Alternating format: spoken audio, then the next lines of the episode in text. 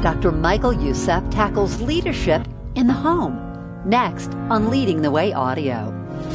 Godly leadership is a man who speaks with spiritual authority.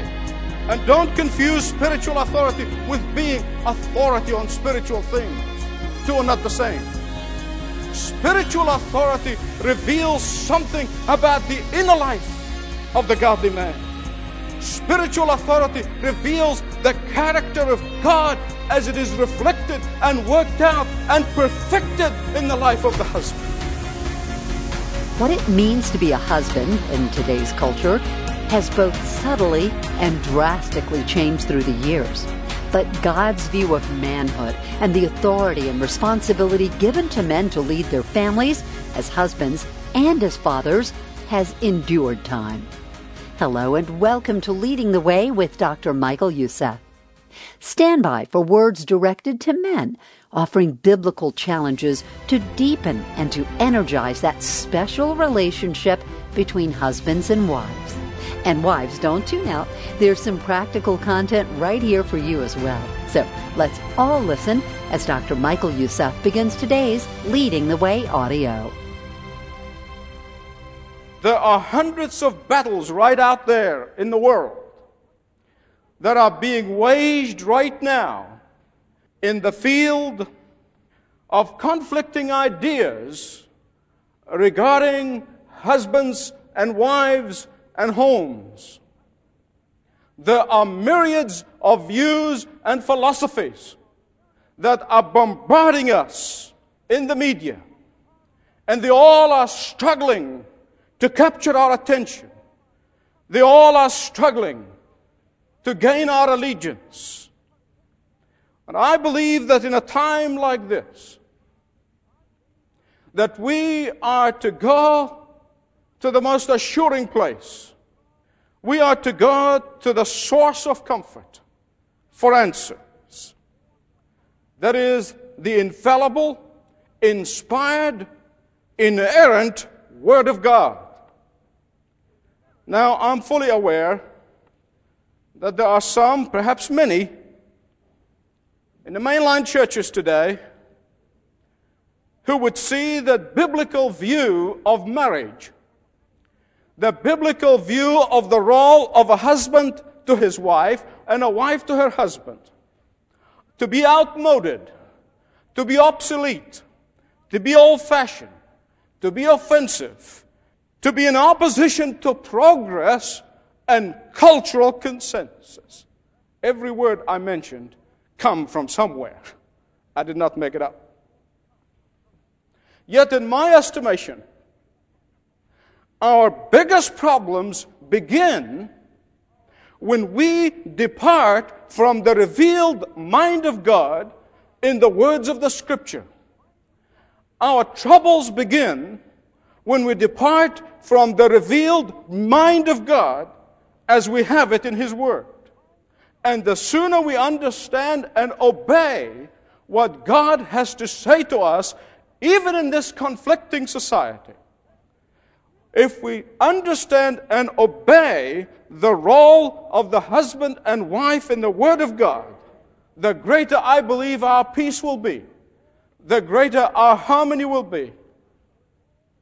So I begin where the Scripture begins. And the Word of God said that God created humanity.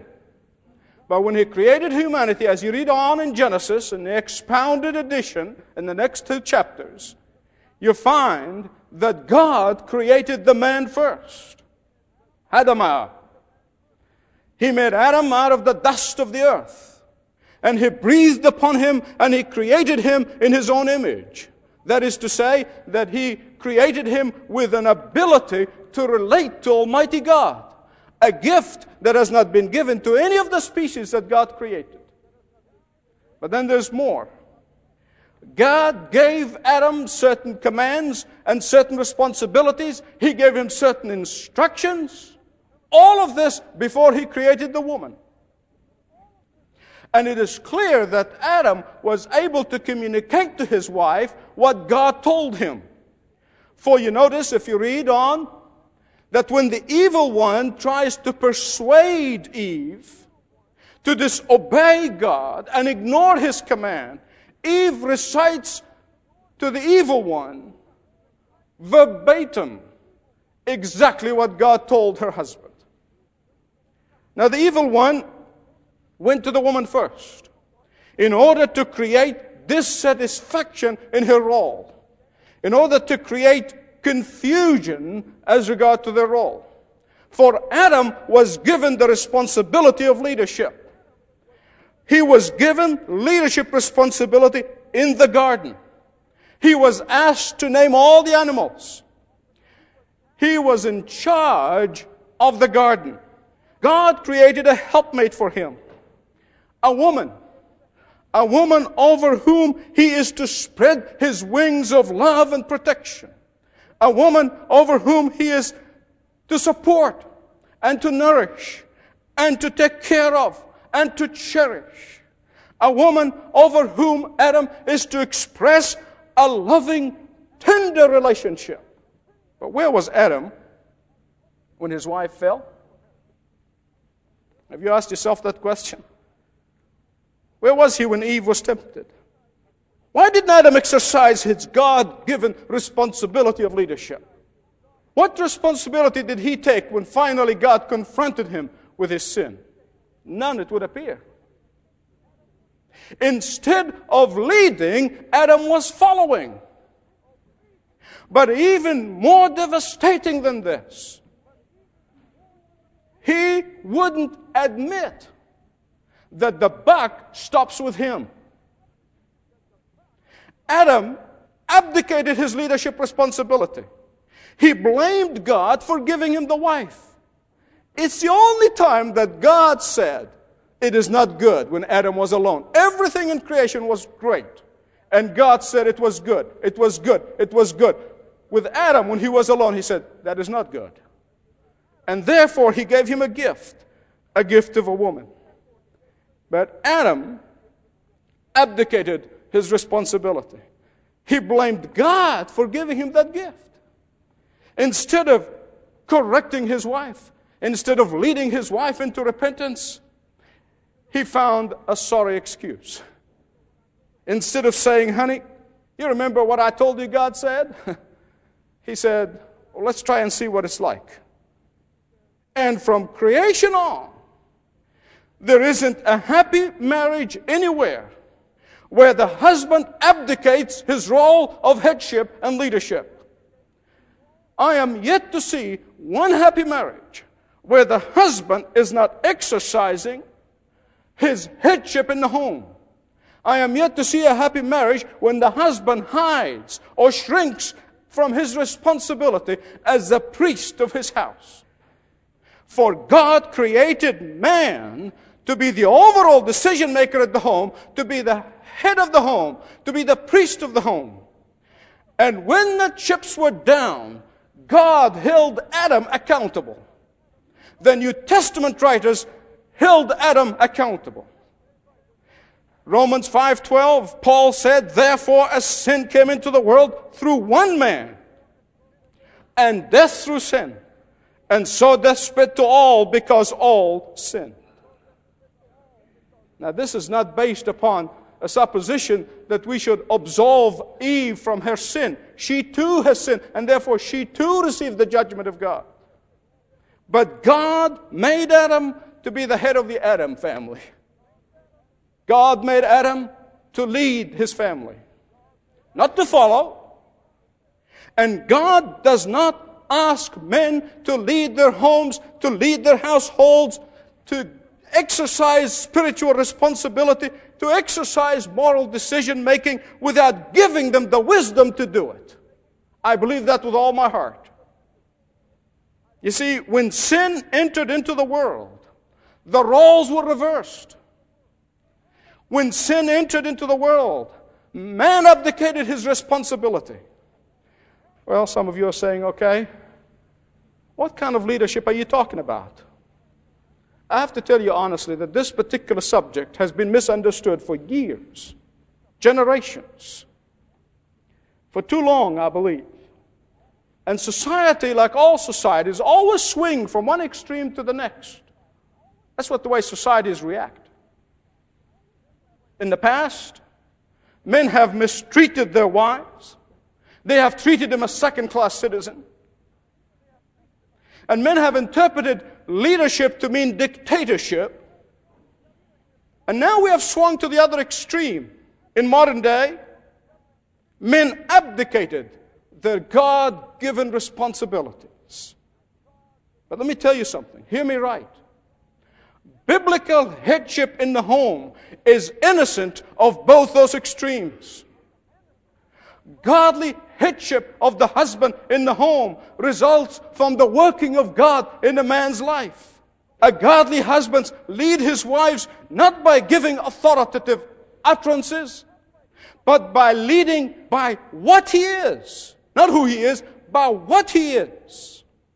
You see, authority for the sake of authority may disclose uh, an unreasonable, insecure husband who has to dominate in order to bolster his own ego. But godly leadership is a man who speaks with spiritual authority. And don't confuse spiritual authority with being authority on spiritual things. Two are not the same. Spiritual authority reveals something about the inner life of the godly man. Spiritual authority reveals the character of God as it is reflected and worked out and perfected in the life of the husband. And that is why Genesis 2:24 makes a statement that was repeated both by our Lord Jesus Christ and by the apostle Paul. He said, Therefore, a man leaves his father and mother and cleaves to his wife, and they become one flesh.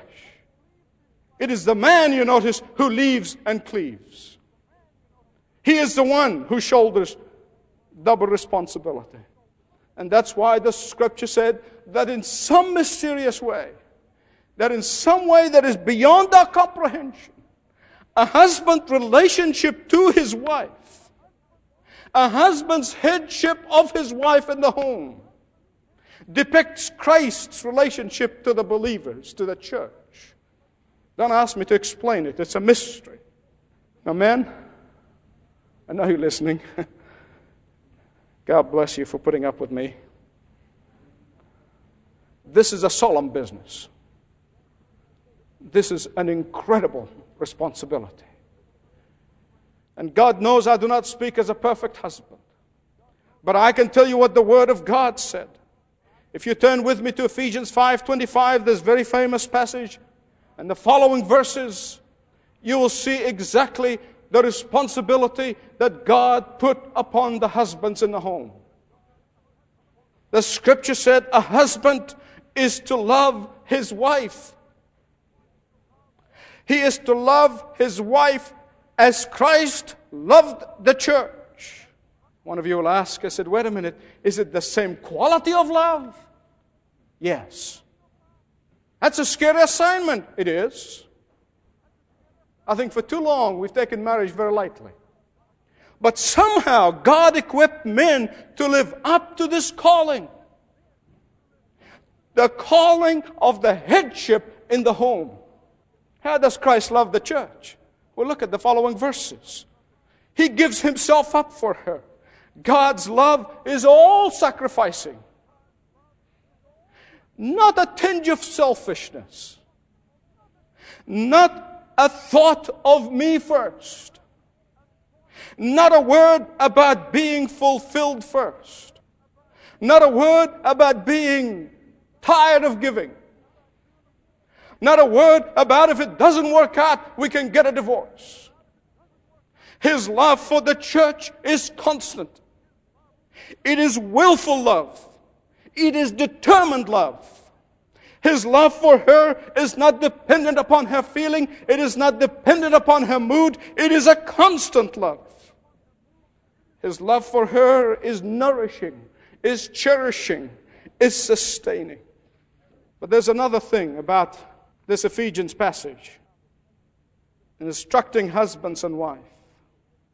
you will find in this passage none of the iffies. It doesn't say that if he loves you this way, you submit. It doesn't say, if you submit, then love her as Christ loved the church. Now you might say, now wait a minute, this is a tall order. I know it is. Can any husband live up to this? There's only one way in which this tall order can be fulfilled. It is through obedience to God and to His Word. Now, amen belongs here. I want to hear the men say amen. amen. Thank you. For I believe it is obedience that undergirds the very structure of the marriage. You see, the lines of authority all worked out from the day of creation. From the very pages of the scripture, and they run straight through the scripture. I don't understand how we can stumble over them. The husband is responsible to God, not to his wife. And the wife is responsible in the Lord to her husband. This is God's standards, not man's. This is God's design, not society's. And when we obey it, we find fulfillment. When we obey it, the result is oneness, is peace, it's harmony, it is serenity. But when we get it out of kilter, here begins our trouble. The one final instruction in the Word of God that I want to share with you, the husbands, is found in 1 Peter chapter 3, along with some good wisdom for wives as well. 1 Peter chapter 3, verse 7. It says, Live considerately with your wives, bestowing honor on them as the weaker sex, since you are joint heirs of the grace of life, in order that your prayers might not be hindered.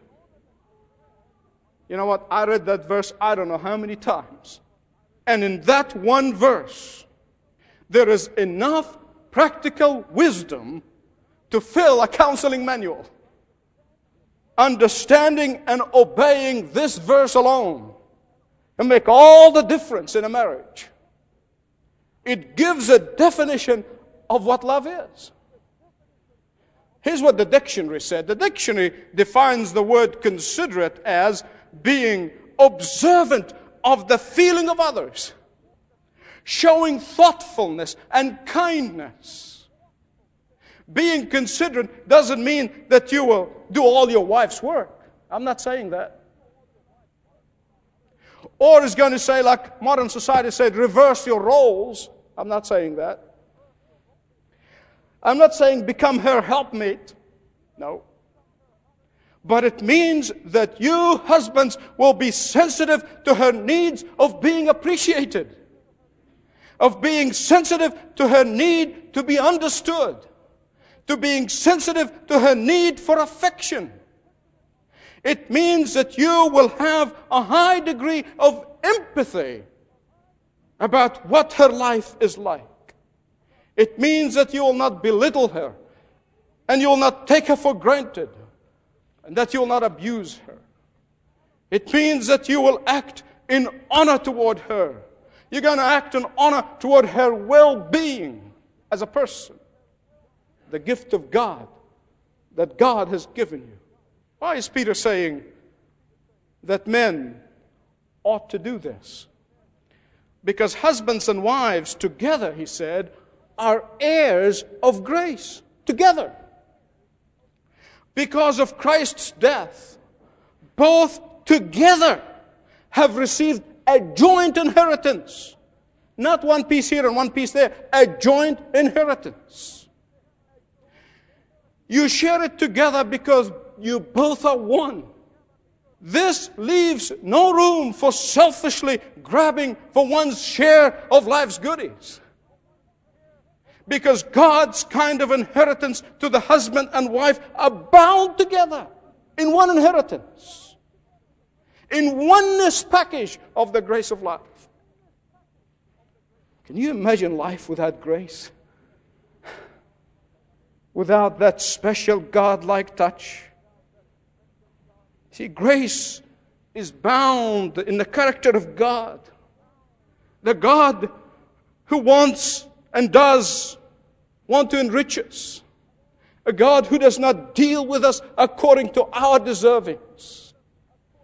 And Peter's saying, joint lives of the grace of life is that grace that comes to us because Jesus chooses to grace our homes with His presence. He is full of grace and truth. When He is made truly the head of the home, His character infects us. His life giving spirit produces love, joy, peace. Husband must be considerate to their wives. Why? Listen to what he said in that verse. He said, Lest your prayers be hindered. God doesn't promise to answer the prayer of the disobedient. God doesn't promise to answer the prayer of the unjust. God doesn't promise to answer the prayer of the thoughtless. God doesn't promise to answer the prayer of the unfaithful. For it is only when the husband obeys God that the home goes the right way. And now the Holy Spirit is dealing with us. And the Holy Spirit wants to heal, wants to mend, never rift or divide. It's called the Spirit of unity. The Spirit of God wants to unite. And the Holy Spirit probably is doing work in your life right now. Will you let Him?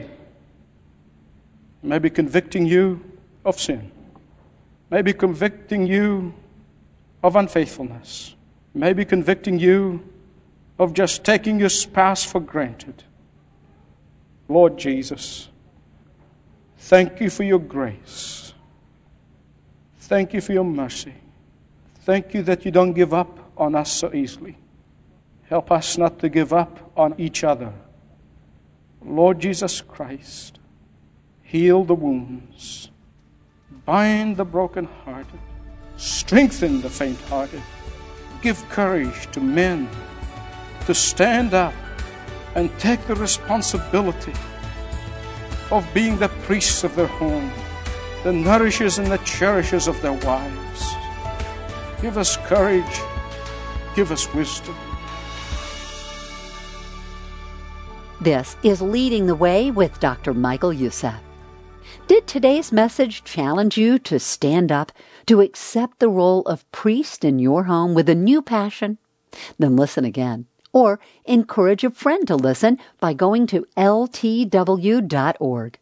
Click on that listen link right there near the top of the page. That's where you'll be able to stream content. Download and listen on the Leading the Way app. Plus, link to the podcast on iHeart. Apple Podcast, Spotify, and other platforms.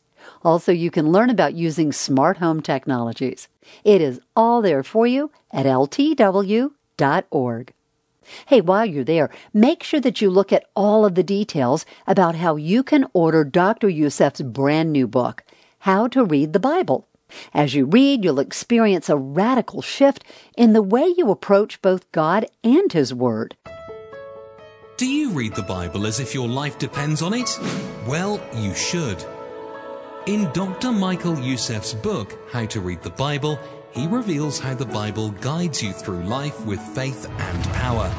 You'll understand that from the first pages of Genesis all the way through the last words of Revelation, God is pointing you toward the Lord who saves completely and eternally. In a day when so many preachers are saying that we need to ditch the Old Testament, we need to give up the Old Testament, I'm going to show you in this new book, How to Read the Bible, that the two, Old and New Testament, are interrelated. You cannot have one without the other. One does not make sense without the other. And so I hope you're going to read that book and you're going to apply it to your life. It will strengthen your faith and your trust in the Word of God. Learn how to get your copy of Dr. Youssef's book, How to Read the Bible, today when you visit ltw.org. ltw.org. Again, the title, How to Read the Bible. And here's the number to speak to a ministry representative about how to get your copy or copies. 866 626 4356. That's 866 626 4356. And the website ltw.org. This program is furnished by Leading the Way with Dr. Michael Youssef.